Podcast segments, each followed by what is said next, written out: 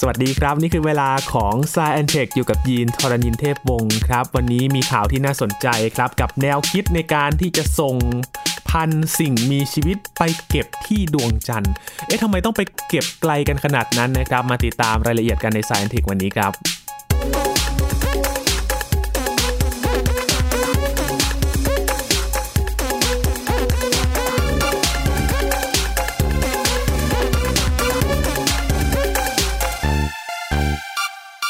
วงจันทร์ถือว่าเป็นสถานที่ที่มนุษย์เดินทางไปได้ไกลที่สุด นับตั้งแต่ กำเนิดมาเลยก็ว่าได้นะครับ เพราะว่ามีโครงการเนี่ยที่ส่งมนุษย์ไปดวงจันทร์มาแล้วก่อนหน้านี้ และล่าสุดครับเร็วๆนี้แน่นอนสหรัฐอเมริกาเขาก็เตรียมที่จะส่งมนุษย์อวกาศ ไปอยู่ที่ดวงจันทร์ไปเยือนดวงจันทร์กันอีกครั้งหนึ่งนะครับและข่าวสดๆร้อนๆครับเมื่อสัปดาห์ที่แล้วนี่เองครับทางองค์การอวกาศของรัสเซีย หรือว่า Roscosmos เนี่ยเขาก็ได้ออกแถลงการนะครับได้ข้อตกลงร่วมกับ องค์การอวกาศแห่งชาติจีนครับ ร่วมมือกันเตรียมที่จะสร้างสถานีอวกาศบนดวงจันทร์เช่นเดียวกัน กลายเป็นจุดเป้าหมายเนื้อหอมมากๆเลยนะครับ ที่มนุษย์นั้นจะไปตั้งถิ่นฐาน คราวนี้นอกจากจะไปเยือน แล้วก็เดินทางกลับมาแล้ว คราวนี้ไปตั้งสิ่งก่อสร้างที่นั่นเลยครับ และมีโครงการหนึ่งที่น่าสนใจครับ มีการเปิดเผยว่าเตรียมที่จะมีแผน เก็บเมล็ดพันธุ์เก็บสิ่งมีชีวิตนะครับ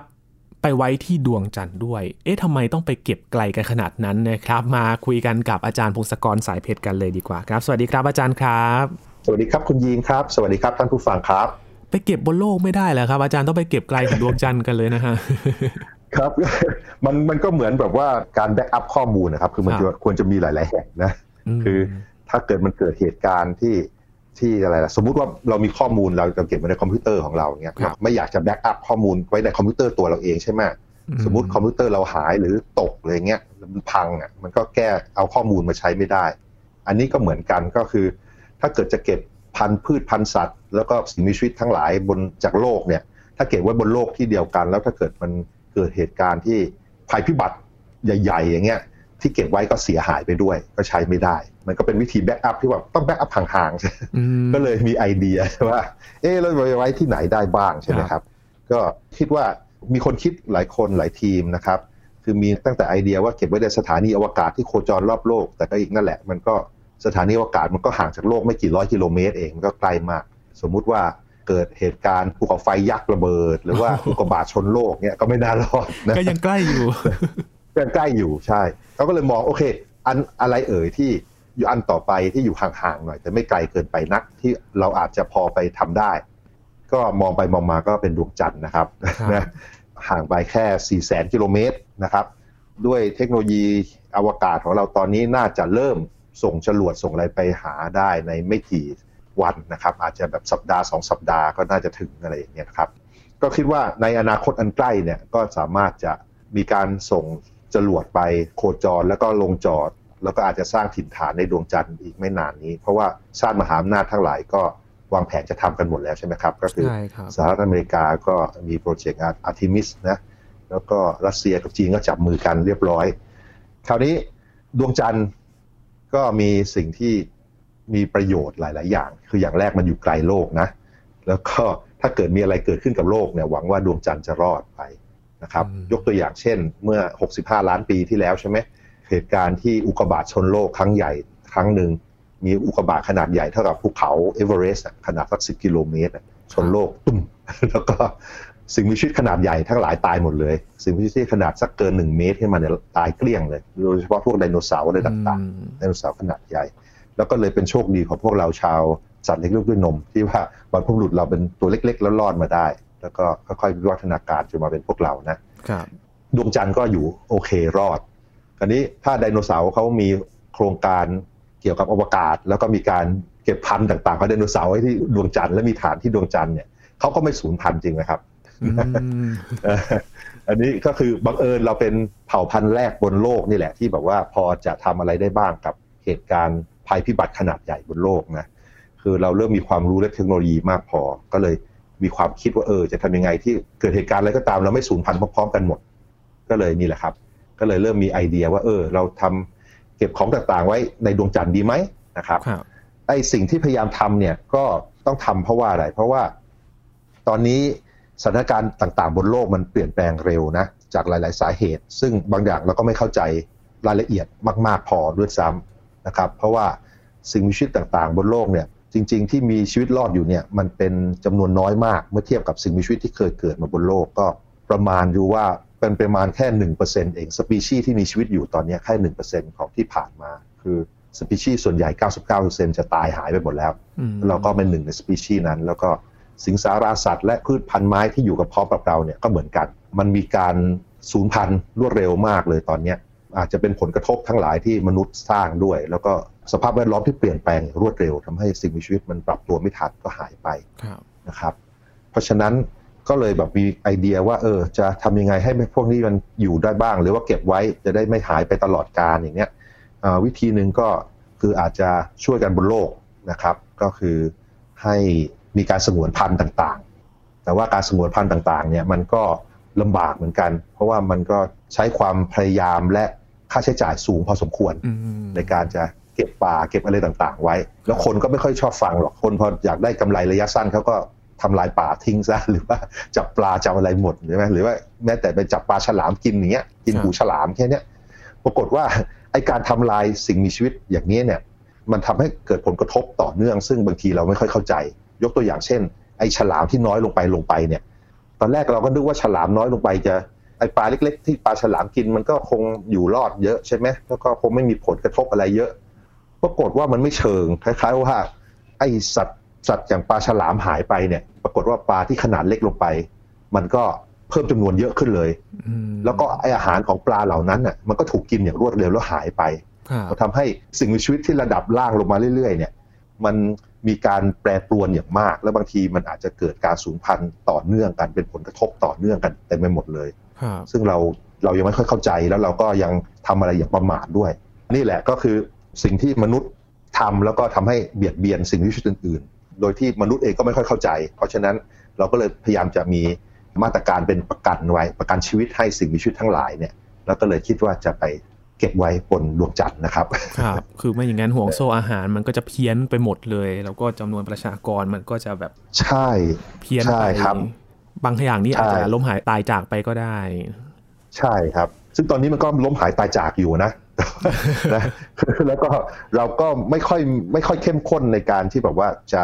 สักรักษามันอะครับมันก็เป็นปัญหาแต่ว่าเราก็ต้องพยายามแก้ปัญหานะครับ อันนี้คือสิ่งที่มันเกิดจากอ่าฝีมือมนุษย์นะครับ อาจจะพอทำได้ แต่นอกจากนี้มันยังมีสิ่งต่างๆที่ไม่ใช่เกิดจากฝีมือมนุษย์ด้วย ยกตัวอย่างเช่น ที่ผ่านมาในประวัติศาสตร์โลกเนี่ยมีการสูญพันธุ์หลาย ๆ ครั้งสูญพันธุ์ใหญ่หลาย ๆ ครั้งคือ สิ่งมีชีวิตแบบเกินครึ่งเกิน 50%ของสปีชีส์หายไปนะครับมันก็เกิดชัดเจนเนี่ยก็เกิดจากภูเขาไฟระเบิด มันมีบ่อยๆภูเขาไฟขนาดยักษ์ระเบิดตุ่มที คือบ่อยนี่คือหลายล้านปีครั้งนะบังเอิญชีวิตเราสั้นเราเลยไม่ค่อยเห็นมันใช่ไหมแต่ว่าถ้าเกิดเทียบกับชีวิตของโลกเนี่ยระยะเวลาของโลกเนี่ยมันเกิดค่อนข้างบ่อย เกิดแต่ละครั้งเนี่ยมันมีผลกระทบเยอะทำให้แบบบรรยากาศเปลี่ยนแปลงไปเลยอะแสงมันลดไปหรือเย็นมากขึ้นหรืออะไรต่างๆ หรือว่ามีฝนกรดมากขึ้น มันทำให้สภาพแวดล้อมเปลี่ยนแปลงแล้วก็สิ่งมีชีวิตหายไปเยอะเลยนะครับ อาจจะมีอุกกาบาตชนโลกนะก็อุกกาบาตจริงๆ ทุกวันก็มีอุกกาบาตชนโลกตลอดเวลาอยู่แล้ว แต่ปกติมันจะเป็นขนาดเล็กๆ ไม่ถึงเมตรอะไรเงี้ยมันชนตุ๊บตุ๊บตุ๊บตุ๊บตุ๊บมันก็เผาไหม้เป็นในอากาศไม่ไม่ตกมาถึงพื้นครับแล้วก็นานๆนานๆทีมันก็จะมีขนาดใหญ่ ๆ อาจจะเป็นเป็นร้อยเมตรลงมาสักทีหนึ่งไอ้ร้อยเมตรเนี่ยพอตกมาทีมันก็จะระเบิด แล้วก็เกิดความเสียหายได้ถ้าเกิดในที่เมืองหรืออะไรต่างๆ แล้วก็นานมาก ๆ อาจจะหลักหลายสิบถึงร้อยล้านปี ก็จะมีขนาดแบบเป็นกิโลเมตร หลายกิโลเมตรชนโลกทีหนึ่งอืมคือไอ้อุกกาบาตที่ขนาดเป็นกิโลเมตรและชนโลกเนี่ยในร่องรอยในประวัติศาสตร์ก็พบนะแล้วก็อันล่าสุดเนี่ยก็คือเมื่อ 65 ล้านปีก็คือที่ทำให้ไดโนเสาร์หายไปหมดเลยนะครับ สิ่งอื่นๆก็เช่นพายุสุริยะ คือดวงอาทิตย์เนี่ยก็มีมีแร่ธาตุอะไรมีโปรตอนอะไรต่างๆ รอบๆมันเนี่ยแล้วมันก็กระจายออกมาเรื่อยๆเรื่อยๆเรื่อยๆแล้วก็ พุ่งออกมาเรื่อยๆแล้วมันบางทีมันก็วิ่งไปในอวกาศ แล้วก็วิ่งผ่านโลกไป โลกก็รอด บางทีมันถ้าเกิดมันมีครั้งใหญ่ ๆ แล้วมันวิ่งมาตรงบนโลกเนี่ยมันอาจจะเกิดผลกระทบเยอะทำให้ระบบไฟฟ้าไฟฟ้าต่างๆ เสียหายอิเล็กทรอนิกส์เสียหายได้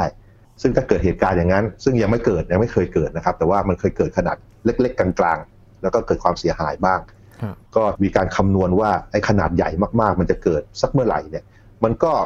คงไม่เกิดในชีวิตของเราหรอกในช่วงชีวิตเราร้อยปีอะไรเงี้ยแต่ว่าถ้ารอนานพอมันเกิดแน่ แล้วก็อาจจะเกิดผลกระทบทำให้อารยธรรมของมนุษย์เนี่ยลำบากเลยล่ะนะนี่ก็คือสิ่งที่มองมาจากนอกโลก แล้วก็เราอาจจะสูญพันธุ์ได้จากเหตุการณ์พวกนี้นะครับครับนี่ไม่รวมถึงไอ้พวกบรรยากาศ climate change อากาศแปรปรวนที่เกิดจากโลก หรือว่าเอ่อ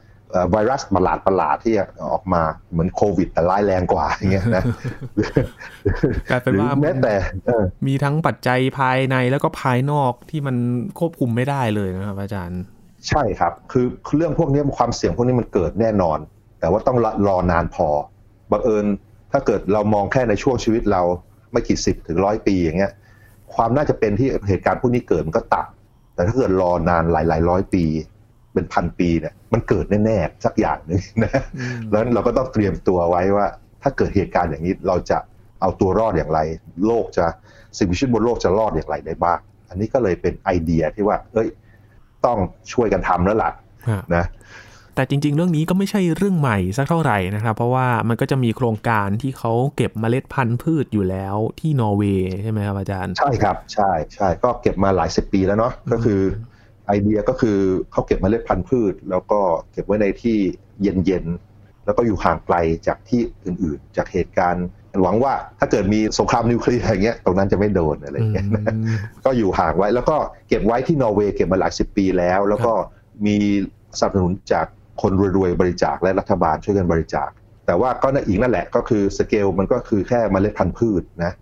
มันยังไม่ได้เก็บพวกสิ่งมีชีวิตอื่นๆ เราก็เลยมีโปรเจกต์เพิ่มเติมขึ้นมามอันนี้แสดงว่าโครงการที่ไปเก็บที่ดวงจันทร์เนี่ยก็จะมากกว่าเมล็ดพันธุ์พืชใช่ไหมครับ อ่าใช่ครับใช่ ไอเดียนี้ก็คือมหาวิทยาลัยอาริโซนาเนี่ยเขามีทีมแล้วก็ศึกษาพวกนี้แล้วก็เขาเลยเสนอว่าจะทำยังไงบ้าง ก็คือต้องการจะเก็บพันธุ์พืชพันธุ์สัตว์ และสิ่งมีชีวิตเล็ก ๆ ด้วยนะถึง 6-7 ล้านสปีชีส์เลยนะ ประมาณ 7 ล้านสปีชีส์กันแล้วกัน นับแบบคร่าวๆนะ ก็ดูว่าสิ่งมีชีวิตประเภทไหนสปีชีส์ไหนที่มันเอ่อมีโอกาสที่จะหายไปเขาก็ลองแคตตาล็อกดูอย่างเงี้ยก็มีที่นับดูโดยคร่าวๆเนี่ยก็มีประมาณสัตว์ประมาณล้านกว่าๆสปีชีส์มีพืชประมาณ 3 0 0แสนสปีชีส์แล้วก็สิ่งมีชีวิตเล็กๆ ทั้งหลาย รวมถึงพวกเห็ดราพวกอะไรต่างๆอีกประมาณ 5 ล้านสปีชีส์นะครับกะว่าจะเก็บแบบว่าเก็บแบบแช่เย็นเลย แช่เย็นอุณหภูมิแบบลบ 180 ถึงลบ 200 องศาเซลเซียสเลยนะ ของอย่างเนี้ยเราทดลองแล้วเราคาดว่าเก็บพวกสเปิร์ม พวกเมล็ด พวกไข่ พวก DNA เนี่ยสามารถเก็บที่อุณหภูมิบางเยอะแล้วมันจะอยู่คงตัวได้เป็นร้อยร้อยปีครับมอันนี้ก็คือจากการทดลองแล้วก็ศึกษาดูน่าจะเป็นไปได้ ก็เลยเสนอต่อก็คือ โอเค ถ้าเกิดจะสร้างตู้เย็นขนาดยักษ์เนี่ยจะเก็บไว้ที่ไหนดี ก็เลยมองดูว่าเอ้ยไปเก็บห่างๆโลกก็ไปมองที่ดวงจันทร์ เอ้ดวงจันทร์เนี่ยมันมีสิ่งที่น่าสนใจอันหนึ่งคือ มันมีอุโมงค์ข้างใต้ผิวดวงจันทร์เยอะเหมือนกันนะเวลาเราถ่ายรูปจากอวกาศเนี่ยเราจะเห็นรูเล็กๆรูเล็ก ๆ บนดวงจันทร์ปรากฏว่ารูเนี่ยยังเป็นทางเปิดเป็นทางเปิดเข้าไปสู่อุโมงค์ใต้ดิน ที่มันเกิดจากหลายพันล้านปีที่แล้วตอนผิวของดวงจันทร์ยังยังเป็นลาวาอยู่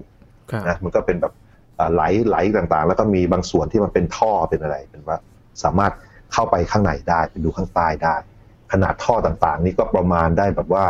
เส้นผ่าศูนย์กลางเป็นหลายสิบถึงเป็นร้อยเมตร เพราะฉะนั้นมันก็แบบสร้างเป็นเป็นอาคารอะไรต่างๆ ได้ที่อยู่ภายใต้ข้างล่างนะครับ โดยที่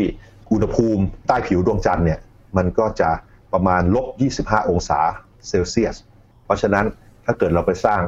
โครงสร้างที่เป็นแบบเป็นตู้เย็นแล้วเก็บที่ 180 องศาลบ 180 องศาเนี่ยเราก็จะต้องแบบมีระบบแช่เย็นต่างๆ แล้วก็เอาพลังงานจากผิวลงไปป้อน ก็ต้องนั่งคำนวณว่าจะทำอะไรยังไงได้บ้างนะครับ โดยที่ที่เขาเสนอตอนแรกเนี่ยเขาต้องการส่งหุ่นยนต์เล็ก ๆ หลาย ๆ ตัวไป แล้วก็ไปทำแผนที่ก่อนเลย คือไปลงไปในอุโมงค์พวกนี้แล้วก็ไปสำรวจว่าอุโมงค์มันเป็นยังไงบ้าง ไกลแค่ไหนใหญ่แค่ไหน แล้วก็มีขนาดความยาวสักเท่าไหร่ แล้วมันเป็นเครือข่ายอย่างไรนะครับ ก็จะดูจาก การคาดการณ์เนี่ยมันน่าจะใหญ่แล้วเยอะพอสมควรทีเดียวแหละ เพราะว่าจากภาพถ่ายเนี่ยแค่รูที่มันมาถึงผิวเนี่ยก็เป็นหลายร้อยรูและสองสามร้อยรูนะเพราะฉะนั้นข้างใต้มันก็น่าจะมีท่อเนี่ยอีกเยอะแยะเลยเต็มไปหมดนะครับอืมอันนี้ก็คือโปรรเจกต์แรกก็คือไปสำรวจแล้วก็วางแผนว่าสร้างตรงไหนได้บ้างนะครับ ต่อไปเนี่ยจากการที่คาดว่าขนาดของท่อมันมีเส้นผ่าศูนย์กลางหลายสิบถึงร้อยเมตรเนี่ย ก็มีการออกแบบอาคารจะทำจากวัสดุบางอย่าง แล้วก็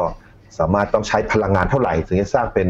เป็นตู้เย็นที่จะเก็บของเหล่านี้ที่อุณหภูมิลบร้อยแปดสิบถึงลบสองร้อยองศาเซลเซียสได้ แล้วก็คำนวณว่าโอเค ถ้าเกิดสร้างตู้เย็นขนาดนี้นะ แล้วก็อุณหภูมิภายนอกเท่ากับลบ25 องศาเซลเซียส อุณหภูมิภายในเท่ากับประมาณลบ200 องศาเซลเซียสเนี่ย เราจะต้องใช้พลังงานปั๊มปั๊มตู้เย็นนี้เยอะแค่ไหน ก็ ต้องใช้พลังงาน พลังงานก็ต้องเป็นพลังงานแสงอาทิตย์นั่นแหละ เพราะว่าจะดึงไฟฟ้าก็ไม่ได้มันไม่มีโรงไฟฟ้านะนะก็ดูว่ามันต้องวางโซลาเซลล์ใหญ่แค่ไหนต่างๆ ซึ่งดูแล้วขนาดไม่ใหญ่เท่าไหร่แค่ ประมาณ 200 ตารางเมตรเองอะก็ไม่ใหญ่นะใช่ไหมคือถ้า200 ตารางเมตรก็แค่ตีว่าอะไรล่ะ ตีว่าถ้า 10คูณ10เนี่ย10คูณ10 เมตร มันก็ได้ร้อยตารางเมตรใช่ไหมครับก็แค่ 20คูณ10เนี่ยก็นึกว่าพอแล้ว ก็เนี่ยก็เลยคือ เออ มันดูเหมือนว่าจะไม่มันเป็นโปรเจกต์ไม่ต้องใหญ่มากนะแล้วก็เราพอไปคำนวณด้วยว่า สมมุติจะสร้างอาคารพวกนี้ต่างๆ เนี่ยซึ่งอาคารพวกนี้จริงๆมันเป็นท่อ ท่อลมท่ออะไร คือคล้ายๆว่าเป็นเป็นหลอดใหญ่ๆอะแล้วก็แบบว่าไปปั๊มอากาศให้มันพองอยู่ในอุโมงค์นะเพราะฉะนั้นของพวกนี้มันไม่ต้องหนักมากมันไม่ใช่เป็นปูนอะไรต่างๆ พอคำนวณพวกนี้แล้วก็คิดว่าถ้ามีจรวดแค่สักส่งไปจรวดขนาดที่เรามีอยู่ตอนเนี้ย อาจจะส่งไปประมาณหลักร้อยรอบอะไรเงี้ยก็น่าจะพอร้อยรอบเลย อันนี้แค่ร้อยรอบร้อยรอบ อันนี้อันมองเป็นว่าคือสร้างทั้งอาคารแล้วก็ส่งพวกแซมเปิลทั้งหลายสิ่งมีชีวิตทั้งหลายของเราไปด้วยนะ ก็น่าจะพอเป็นไปได้ อันนี้ยังไม่คิดถึงจรวดที่รุ่นต่อๆไปที่กำลังจะมาที่มันจะใหญ่ขึ้นอะไรต่างๆครับ ก็หวังว่าตัวอย่างเช่น เทคโนโลยีจรวดเช่น SpaceX อะไรอย่างเงี้ย ที่เขากำลังกำลังสร้างที่แบบว่าทำให้การขนส่งมันราคาถูกมาก หรือว่าของ Blue Origin ของเจ้าของ Amazon เนี่ยที่กำลังทำอยู่เนี่ยพอพวกนี้มันออนไลน์ขึ้นมาก็ใช้ได้ มันก็น่าจะเป็นการเป็นโปรเจกต์ที่พอจะทำได้ ก็เลยวางแผนแล้วก็คำนวณต่างๆ แล้วก็ดูว่าความเป็นไปได้ทั้งหลายเป็นอย่างไร แล้วก็ปัญหาที่จะเกิดขึ้นเป็นอย่างไรนะครับ มันก็ต้องคิดเตรียมไว้ก่อนนะเรื่องอย่างนี้มันคงใช้เวลากว่าจะเสร็จมันก็เป็นหลายปีเป็นสิบปีได้ แต่ว่าอันนี้เป็นช่วงเริ่มต้นแล้วก็มานั่งเสนอไอเดีย แล้วก็ให้คนช่วยกันคิดว่าไอไอเดียนี้มันมันมีข้อจุดอ่อนจุดแข็งอย่างไร แล้วก็จะทํำยังไงได้ดีขึ้นได้ไหมนะครับแต่เรื่องใหญ่อย่างแรกนี้ก็คือการจะขนไปดวงจันทร์ยังไงเนี่ยแหละครับ มันน่าจะลำบากหน้าดูเลยนะครับ ใช่ครับ ผมคาดว่านะ จากไอแผนการของนาซาเองที่มีอาร์ทิมิสเนี่ยที่ไปสร้างฐานเนี่ย เขาก็ต้องวางแผนที่แบบว่ามีจรวดขนาดใหญ่ขึ้น แล้วก็ส่งไปเป็นหลายรอบอยู่แล้วล่ะเพราะว่ามันไม่ได้ส่งแบบทีเดียวแน่นอนนะครับ แล้วก็คงจะมีแผนที่แบบว่าอาจจะส่งจรวดแล้วก็ไปปล่อยทิ้งลงเลยจากวงโคจรอะไรอย่างเงี้ยคือไม่ต้องแม่นมากอะไรอย่างเงี้ยก็คงจะยิงพวกนั้นได้เยอะนะแล้วก็อาจจะต้องปล่อยหุ่นยนต์อะไรต่างๆเพื่อไปลากของมาเก็บของมาทำนู่นทำนี่ก่อนที่จะมีคนไปลงไปเยอะๆก็ เราคงจะเห็นจุดเริ่มต้นของการสร้างฐานดวงจันทร์ใน 5 ปีนี่แหละนะคงจะเริ่มมีฐานเริ่มผลิตเริ่มสร้างแล้วล่ะ ในไม่กี่ปีที่จะถึงนี้นะครับ เพราะว่าอย่างอาร์ทิมิสเนี่ยก็คาดกันว่าจะส่งมนุษย์ไปเนี่ยประมาณปี 2567หลังจากนั้นก็น่าจะเริ่มแบบขยับขยายสิ่งก่อสร้างนะครับ ใช่นะครับ แล้วก็อย่าลืมว่า อย่างจีนกับรัสเซียก็เอาจริงเอาจังนะใช่ไหมเพราะจีนก็ส่งโรบอทไปเดินสำรวจที่ด้านไกลของดวงจันทร์แล้วนะแล้วก็ถ่ายรูปแล้วขุดอะไรต่างๆตั้งเยอะแยะนั่นแหละก็ตอนแรกก็อาจจะต้องเป็นการส่งหุ่นยนต์สำรวจไอ้ท่อต่างๆ พวกนี้แหละอาจจะง่ายหน่อย พอเพื่อเริ่มก่อสร้างจริงก็ต้องรอเทคโนโลยีจรวดให้มันใหญ่ๆ แล้วก็ถูกราคาถูกลง แต่ตอนนี้ผมคาดว่าจรวดมันจะถูกลงเยอะมากๆแล้วล่ะเพราะว่า มีบริษัทเอกชนหลายบริษัทเข้าไปเกี่ยวข้องด้วยนะ คือเมื่อ 50 ปีที่แล้วตอนสหรัฐส่งคนไปดวงจันทร์น่ะมันเป็นการส่งแบบไม่ได้หวังผลทางธุรกิจอะไรเลย คือแบบว่ามันเป็นการเมืองล้วนๆนะแข่งกับโซเวียตในยุคนั้นนะครับ ใช่ใช่ใช่มันเป็นการแข่งขันประมาณนั้น แข่งขันเพื่อเกียรติยศของประเทศชาติอะไรต่างๆก็ว่าไปใช่ไหมเพราะฉะนั้นเขาไม่ได้คิดระยะยาวว่าจะทำอะไรต่อไป หลังจากลงแล้ว คือลงอยู่อยู่ไม่นานแล้วก็กลับมาใช่ไหมตอนนี้เนี่ยพอ 50 ปีผ่านไป แล้วก็มีบริษัทเอกชนต่างๆ มาเกี่ยวข้องเนี่ยมันน่าจะมีธุรกิจที่เกี่ยวข้องตามมาเยอะไงอืมแล้วก็ในที่สุดในการไปบุกเบิกดวงจันทร์เนี่ยมันก็เป็น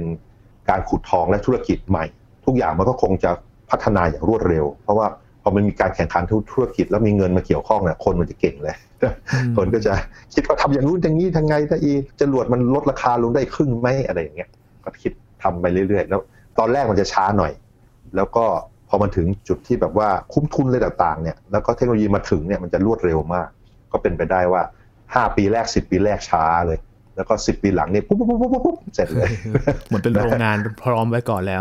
หลังจากนั้นใช่ใช่เหมือนกับเทคโนโลยีต่างๆ บนโลกดังโทรศัพท์มือถืออย่างเงี้ยนะครับจริงๆโทรศัพท์มือถือมันมีมันเริ่มตั้งแต่สงครามโลกครั้งที่สองนะหลังสงครามโลกครั้งที่สองแต่เทคโนโลยียังไม่ค่อยดีใช่ไหมครับแล้ว มันก็ค่อยๆพัฒนามาเรื่อยๆๆๆๆแล้วก็เมื่อสัก 30 ปีที่แล้วเนี่ยมันเริ่มใช้ได้ แล้วก็เริ่มเป็นแบบว่าโทรศัพท์ขนาดยักษ์ใช่ไหมแบบว่าเหมือนเหมือนกระติกน้ำเลยอะนะปลาหัวมาแตแล้วกก็นะครับใช่แล้วสิบปีหลังจากนั้นมันเริ่มเป็นขนาดเล็กเลยเป็นโนเกียอะไรเต็มไปหมดครับแล้วพอมีสมาร์ทโฟนเมื่อสิบปีที่แล้วปุ๊บทุกอย่างเปลี่ยนเลยปุ๊บอืมเร็วแล้วก็เก่งขึ้นเยอะเป็นร้อยเท่าเนี่ยใช่ไหมก็อันนี้แหละเราก็อยู่ในช่วงแรกแรกความจริงไม่เชิงช่วงแรกเพราะว่า มันเหมือนกับว่าเราไปเยือนดวงจันทร์เมื่อ 50 ปีที่แล้ว แล้วก็ครับมีความรู้อะไรต่างๆ จากเกี่ยวกับดวงจันทร์จากการสำรวจด้วยหุ่นยนต์อะไรพอสมควร แล้วเดี๋ยวไอ้สิบปีต่อไปเนี่ยก็จะเป็นช่วงที่ความรู้ต่างๆ เทคโนโลยีต่างๆมันจะเติบโตอย่างรวดเร็ว แล้วหวังว่า 10 ปีหลังจากนั้นน่าจะเป็นช่วงที่แบบว่าทุกอย่างมันเติบโตแบบก้าวกระโดดได้นะครับอืมครับอาจารย์ครับมีสงสัยอยู่เรื่องหนึ่งครับทำไมต้องเอา พืชหรือว่าพันธุ์ต่างๆ ไปเก็บด้วยความเย็นด้วยครับอาจารย์ คือเราต้องการให้โมเลกุลต่างๆของของที่เราจะเก็บเนี่ยมันคงตัวครับครับนะคืออุณหภูมิที่สูงเนี่ยมันทำให้เอ่อโมเลกุลทั้งหลายเนี่ยมันมีการเคลื่อนที่ตุกๆๆกระเด้งไปกระเด้งมาตลอดเวลา จากอุณหภูมิที่สูงขึ้นนะครับครับเพราะฉะนั้นมันก็จะคงตัวอยู่ได้ไม่นาน อย่าง DNA อย่างเงี้ย DNA ถ้าเกิดอยู่ในอุณหภูมิห้อง มันก็อาจจะอยู่ได้ไม่กี่วัน แล้วมันก็สลายตัวนะครับ คือโมเลกุลมันไม่คงตัวเหมือนเดิมแล้ว แต่ถ้าเกิดอยู่ที่อุณหภูมิต่ำมากๆ มาก ๆ เนี่ย มันก็จะแบบคล้าย ๆ ว่ามันอยู่นิ่ง ๆ เลย แล้วก็ก็อยู่ไปเรื่อย ๆ ได้นานมาก ๆ อันนี้ก็คือเหมือนกับเทคโนโลยีการแช่แข็งอะ่ะเหมือนกับว่าเราต้องการรักษาไม่ให้สภาพของเนื้อเยื่อต่าง ๆ มันเปลี่ยนแปลง แล้วก็จับให้มันอยู่ในอุณหภูมิต่ำมากอืมนะครับอืมมัน ก็เลยต้องไปเก็บในความเย็นอย่างพืชเมล็ดพืชที่นอร์เวย์ก็ต้องไปนู่นเลยหนาวๆนั่นเลยนะครับ ถึงจะเก็บได้ๆใช่ใช่ใช่หรือแม้แต่ที่แบบว่ามีการผสมเทียมใช่ไหมครับบนครับเก็บสเปิร์มเก็บไข่ไว้ก่อนเนี่ย บนโลกเราเนี่ยเราก็เก็บของอย่างนี้ในอุณหภูมิต่ำมากๆเหมือนกันอืมเพื่อให้มันอยู่ได้นานๆแล้วก็จะใช้ก็ค่อยๆ เพิ่มอุณหภูมิค่อยๆช้าๆให้มันคล้ายๆละลายนะให้ให้มันเริ่มทำงานได้ที่อุณหภูมิปกติอะไรอีกทีหนึ่ง นะครับอืมเอออ่านี่ก็เป็นโครงการในอนาคตนะครับ แต่ว่ามีแผนขึ้นมาแล้วเนี่ยน่าจะเป็นจริงแน่นอนแล้วแหละ เพราะว่ามีการคิดค้นมีการวางหลักการต่างๆ เห็นได้ชัดเจนเลยนะครับ จะเห็นได้ว่าดวงจันทร์เนี่ยยังคงไปทำอะไรได้หลายอย่างเลยนะครับ อาจารย์พอไปสร้างฐานได้สำเร็จแล้วเนี่ย น่าจะมีการขยับขยาย จะพูดว่าขยับขยายกิจการก็ว่าได้นะครับ อาจารย์ไปทำอย่างอื่นบนดวงจันทร์ได้อีก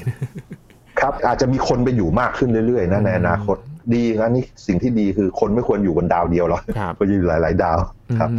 มถ้ามันมั่นคงแล้วก็อยู่ดวงจันทร์กันได้แบบโอเคแล้วแหละ น่าจะเป็นอีกอย่างหนึ่งที่เขาจะต่อยอดต่อไปนะครับ นั่นก็คือกลายเป็นสถานที่พักของนักบินอวกาศก่อนที่จะเดินทางไปต่อ เพื่อที่จะประหยัดจ้าครับใช่ ก็เป็นฐานออกอีกอันหนึ่งเพราะว่าส่งจรวดส่งอะไรจากดวงจันทร์มัน ค่าแรงโน้มถ่วงมันต่ำกว่านะอ๋อถ้าส่งได้มันก็ก็ก็ดีใช้เชื้อเพลิงอะไรน้อยลงนะครับอ๋อเออดีเลยะครับเป็นเป็นฐานอีกอันหนึ่งได้ครับ ครับผมเป้าหมายต่อไปของมนุษย์เรานะครับ กับการขยับขยายถิ่นฐานไปตั้งอยู่บนดวงจันทร์นะครับ มีหลายโครงการเลยครับ ไม่นานนี้แน่นอนเราจะได้เห็นโปรเจกต์ต่างๆ ที่เกิดขึ้นบนดวงจันทร์นะครับ เพราะว่าชาติมหาอำนาจก็เปิดตัวโครงการกันมา สักพักหนึ่งแล้วนะครับ รอติดตามต่อไปว่าจะเป็นอย่างไรกันบ้าง วันนี้ขอบคุณอาจารย์พงศกรมาก ๆ เลยครับ ยินดีครับ สวัสดีครับ ครับ นี่คือ Science Tech นะครับ คุณผู้ฟังติดตามรายการก็ได้ที่ www.thaipbspodcast.com ครับรวมถึงพอดแคสต์ช่องทางต่างๆ ที่คุณกำลังรับฟังอยู่นะครับ อัปเดตเรื่องราววิทยาศาสตร์เทคโนโลยี และนวัตกรรมกับเราได้ที่นี่ทุก ๆ สัปดาห์ครับ ช่วงนี้ยีนทรณินเทพวงศ์พร้อมกับอาจารย์พงศกรสายเพชรลาไปก่อนนะครับ สวัสดีครับ